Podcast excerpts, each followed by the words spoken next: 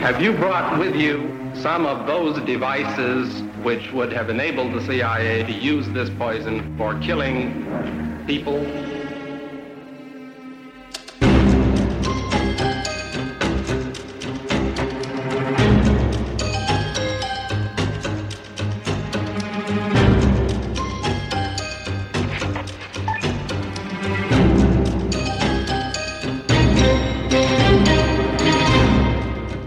Lytter til det hemmeligste af det hemmelige. Et program om den kolde krigs hemmeligheder. Mit navn er Anders Christiansen, og med i studiet er dokumentarist Christian Kirk Muff.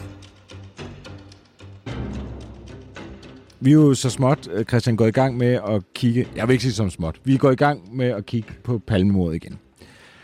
Og en af de førende teorier øh, vedrørende palmemordet, altså hvorfor skulle Palme dræbes, det har jo været, at der har været nogle, nogle mennesker, der har ment, at han var landsforræder. Og, og det skal man jo også forstå på, at der er nogen, der endda mener, at han kunne have været altså i lommen på, på Sovjet. Han kunne endda have været KGB-agent. Man stole ikke på Palme, man troede, som han løb russernes ærne. Og det, det, det er uomtvisteligt, at folk har troet det. Ja, ja, og, og det var, det, bare, man skal også forstå, at det var meget. Altså, ja. det var så meget, så at tre måneder før han bliver skudt, der er der 12, de 12 øverst rangerede Øh, officerer i marinen, på nær den allerøverste. De skriver et offentligt øh, debatindlæg, hvor de siger, at de ikke stoler på Palme. Ja. Og vi ved jo også, øh, og det har der også været meget snak om i, i, øh, i Palmeland, så at sige, det er jo, at der har været en forestående rejse til Moskva, og nogen mener, at der var nogen, der simpelthen ikke ville have, have noget afsted til Moskva, og det var derfor, han skulle dræbes på det tidspunkt, hvor han blev dræbt på. Så der er meget omkring øh, Palmes forhold til Sovjetunionen, der spiller ind, når man snakker om mordet på Olof Palme. Det sagt, så ved vi jo egentlig faktisk utrolig lidt om, hvordan Sovjetunionen og KGB, de så på Palme. Hvad var deres opfattelse? Hvad, hvad betragtede de ham som? Mm. Og så derfor så er det faktisk en, en stor glæde, at vi måske kan komme det en lille smule nærmere i dag. Fordi vi er jo kommet i besiddelse af et, øh, en, et par dokumenter, som stammer fra et arkiv øh, i, det, i en tidligere sovjetrepublik. Så det har været et, et gammelt sovjetarkiv. Vi har fået fat i de her dokumenter, der står på russisk. Vi kan, vi kan simpelthen ikke tyde det. Men der er en, øh, en, en syv sider øh, om palme.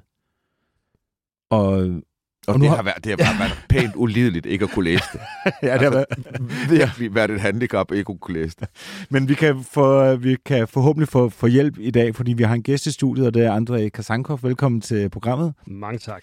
Du er journalist, og mange vil kende din byline, hvis øh, man læser Weekendavisen, hvor du dækker især Rusland og Ukraine, så du har også en del andet at se til i, i den her tid, må man sige. Det må man sige, ja.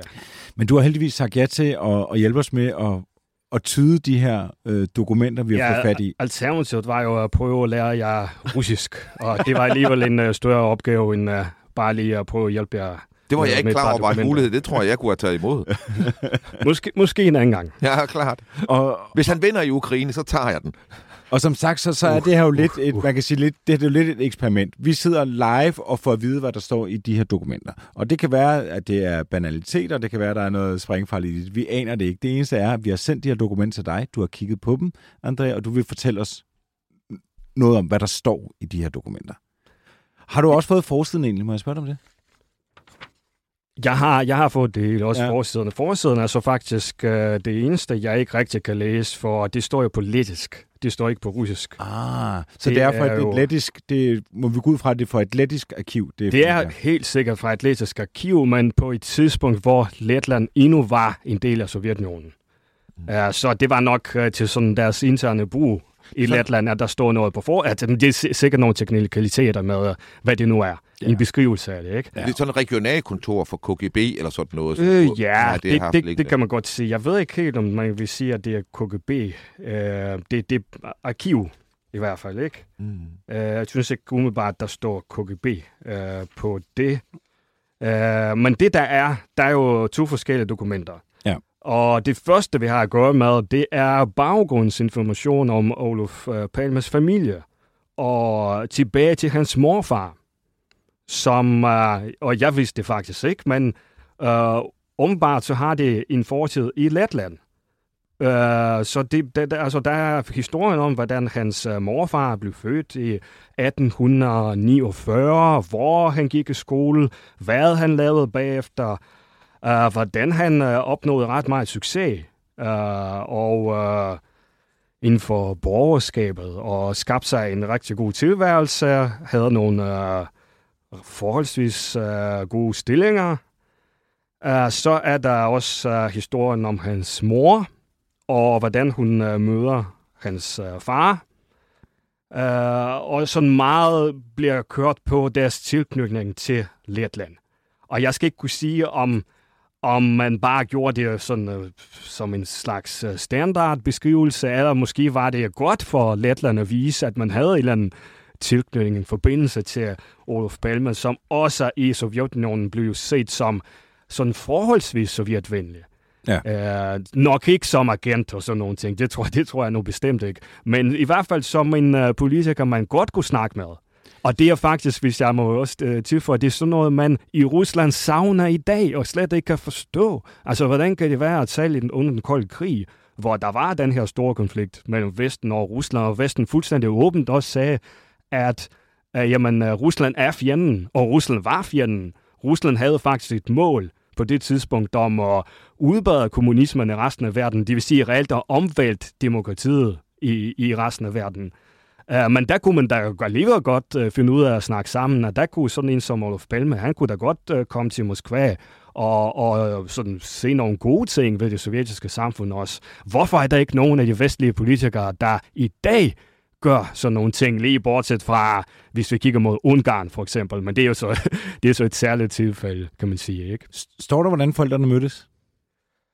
Øhm, der står, jeg skal lige finde, det var her på side 2, et eller andet sted.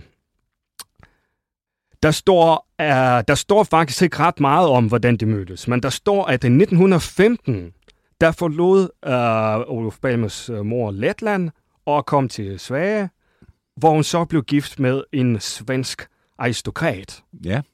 Uh, står der. En, en svensk adelsmand. Ja.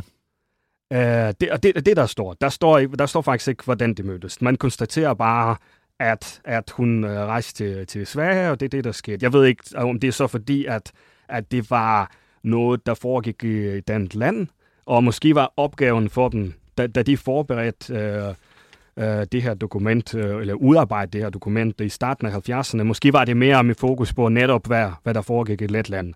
Det kom an på, hvad for en opgave de fik fra Moskva. Mm. Så der, der står ikke ret meget om, hvad der, hvad der foregik i Sverige. Det kører sådan meget på øh, Letlands forbindelse, også i forhold til sådan noget med, at øh, Palme-familien, altså forældrene, først uden Olof Palme, og så øh, også med ham. Så er der ikke mere for den statsbetalte 25 øre. Efter 24-7's lukning er Det Hemmeligste af det Hemmelige blevet en podcast, du skal betale for. Gå ind på hjemmesiden dethemmeligste.dk og læs mere om, hvordan du fortsat kan lytte til Det Hemmeligste af det Hemmelige.